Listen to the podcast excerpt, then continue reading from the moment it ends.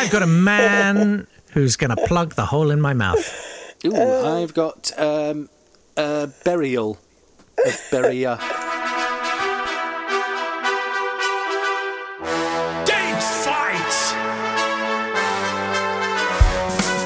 Hello there. Welcome to Date Fight. I can barely remember my own name or why I'm here.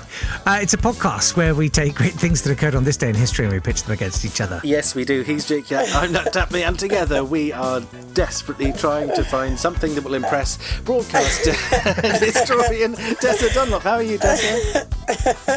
I think what I've done is I've bring I've brought you two together, haven't I? There was a moment yesterday, and I. I thought I was being a little bit cruel to you, Natt, and I was very touched when Jake stood up for you and he wouldn't reveal his historical hand. it was it was just a breach too far, and he decided you were the keener ally, despite me being a member of the fairer sex. And actually, looking back Well, on you it, it was a, say it was a touching sex moment. anymore. You can't I can. that. Oh. I'm a woman, my friend. Get with the pick. Last time I checked, anyway, despite having a deeper voice than Nathaniel. But anyway, Keep putting the lipstick on so everyone believes it. That's a callback. anyway. What colour? Oh, Ow! Carry on. I'm Uh, I'm excited. going to take us to the 26th of June 1953 when Lavrentiy Beria was arrested by the Politburo. Beria was the architect of some of the worst atrocities of later Stalinism. He went with Stalin to Yalta and Yalta, Stalin introduced him to Roosevelt as our Himmler, which isn't probably unfair. At the age of 20, he went into state security. Uh, who, at the age of 20, decides to go into state security?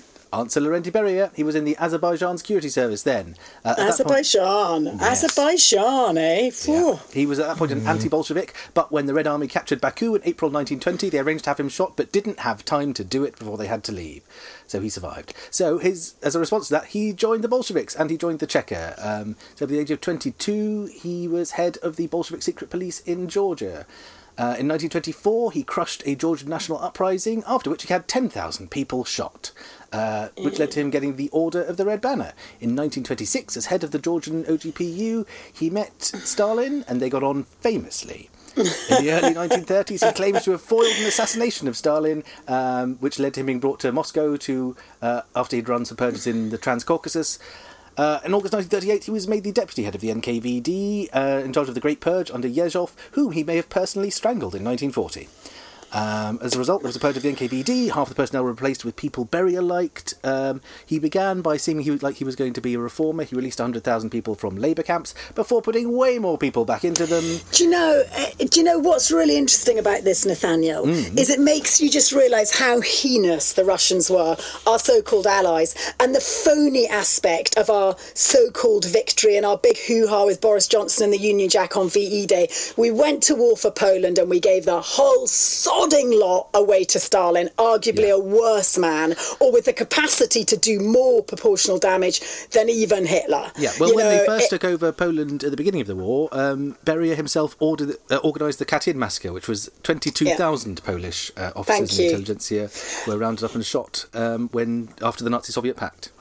I Uh, know, going back to Yalta, where they he had a hung out with Churchill, and that Churchill so desperately down, trying to pretend that Stalin could be likable or could be made to be likable by the power of his own charisma, um, you know, gave all those Cossacks Mm-hmm. back to the Russians, knowing they'd all be shot. And that again was Ber- Beria was in charge of the ethnic minorities, and he had most of them deported internally to parts of Soviet Asia or to Siberia. That was in the Balkars, the Chechens, the Grecian Yeah. Tatars, all sorts of people. He was also, it won't surprise you to know, a horrible sexual predator who had a soundproof room for when he had women brought to his room and threatened to have them thrown in prison if they didn't sleep with him. He was accused of 357 counts of rape during his trial and was convicted of all of them.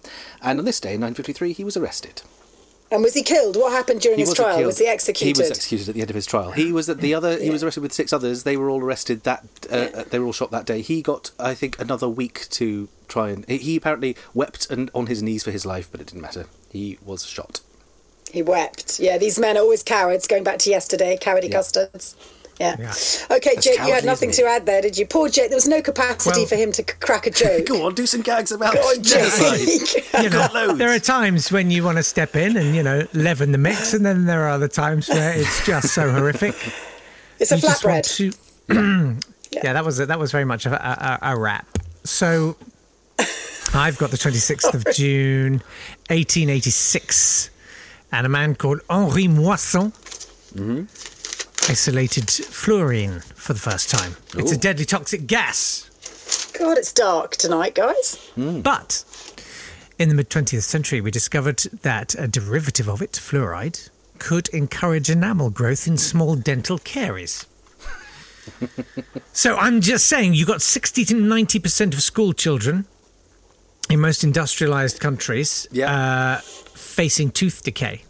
And without fluoride, uh, you would have probably 35% more tooth decay in baby teeth and 26% more in permanent teeth. And what is the? There's a conspiracy theory about fluoride, isn't there? That people. Yeah. Oh yeah, he left an he's left an amazing legacy of hysterical, ill-informed lunatics trying to wreck children's teeth with made-up nonsense about how fluoride is government mind control. But it's a little bit like the MMR vaccination or something, isn't it? There are always Yes. people who are dissenting Yeah. on the fringes. Yeah. People say, well, it's poisonous, and you know, so is salt. It, it all depends on how much. But salt any, actually subs- killed. any substance is Yeah. poisonous if you ingest enough of it. Well, Yes, salt, the exactly. salt killed my father. One of the things that killed my father was salt. Oh. Yeah, Okay. he used to have a. We had a mountain at the end of our h- house. At the bottom of our garden, there was a mountain called Schiehallion. It's a famous Scottish Munro, and it's a very perfect shaped pyramid. It used to be a volcano, and every night he would pour what we used to call mini Schiehallion onto his plate, a mountain of salt, every single night, and then he died prematurely. There you are. Oh. But he's extremely well preserved. Indeed, and uh, uh, and he it gave him great pleasure. I mean, Yes. you, you Yeah. he lived hard and fast on salt. It was like the cocaine. it was the only cocaine equivalent Hunter S. available in Thompson Rannoch. of condiments. Yes, salt Yeah. is my jam. Lovely. So there you are, Henri Moissan, who actually, Lovely. without realizing, uh, did an awful lot for an awful lot of Pam Ayres poems. Let's do the birthdays and the death days. Happy birthday to Michael Vick, the quarterback for the Atlanta Falcons and Philadelphia Eagles, a three-time Pro Bowler who holds the uh, record for most yards run by a quarterback in a season, who will be mainly remembered for running a dogfighting ring. Happy yeah. birthday No, that- to I was. I'm not interested in him. Move on. Well, Uh, he got a $62 million contract, and the thing, that, like the thing that would make him happier is a mountain of dog literally- corpses. Oh, listen. When I challenged, sorry, but when I challenged Nathaniel, his voice went authentically low. There, did you hear it, Jake? He raised it and rub- lowered It's it. working. It's working. It's working. I see that. Come I on, honestly, Nathaniel. You can train me like Thatcher to talk you know, properly. it's Even like though cock I'm- baiting. It's like you know, the, you know. Hasn't been for a while. Happy birthday to Agrippa Posthumus, who's the only biological child of the Emperor Augustus, um, who was disinherited for his beastly nature. Uh, also, happy birthday to Pearl S. Buck, the US novelist who won the Pulitzer Prize in 1931 and 32, and the Nobel in 1938 for her novels about Chinese peasantry that clearly would be seen as problematic today in terms of cultural appropriation. Happy Death Have you read one? Have you read I one? haven't read any of them, no. Okay. Uh, happy Death Day to Richard Whiteley, who had more TV appearances than anyone else apart from the girl on the test card. He was known because he was on both Countdown and Calendar as Twice Nightly Whiteley, uh, to which he used to respond once yearly, nearly. Uh, he was the host of. And he worked with Carol Vorderman for many, many years. Yes, he did. And Didn't I he- drank a tin of rusty Boddingtons in his garden once. Did you? Why?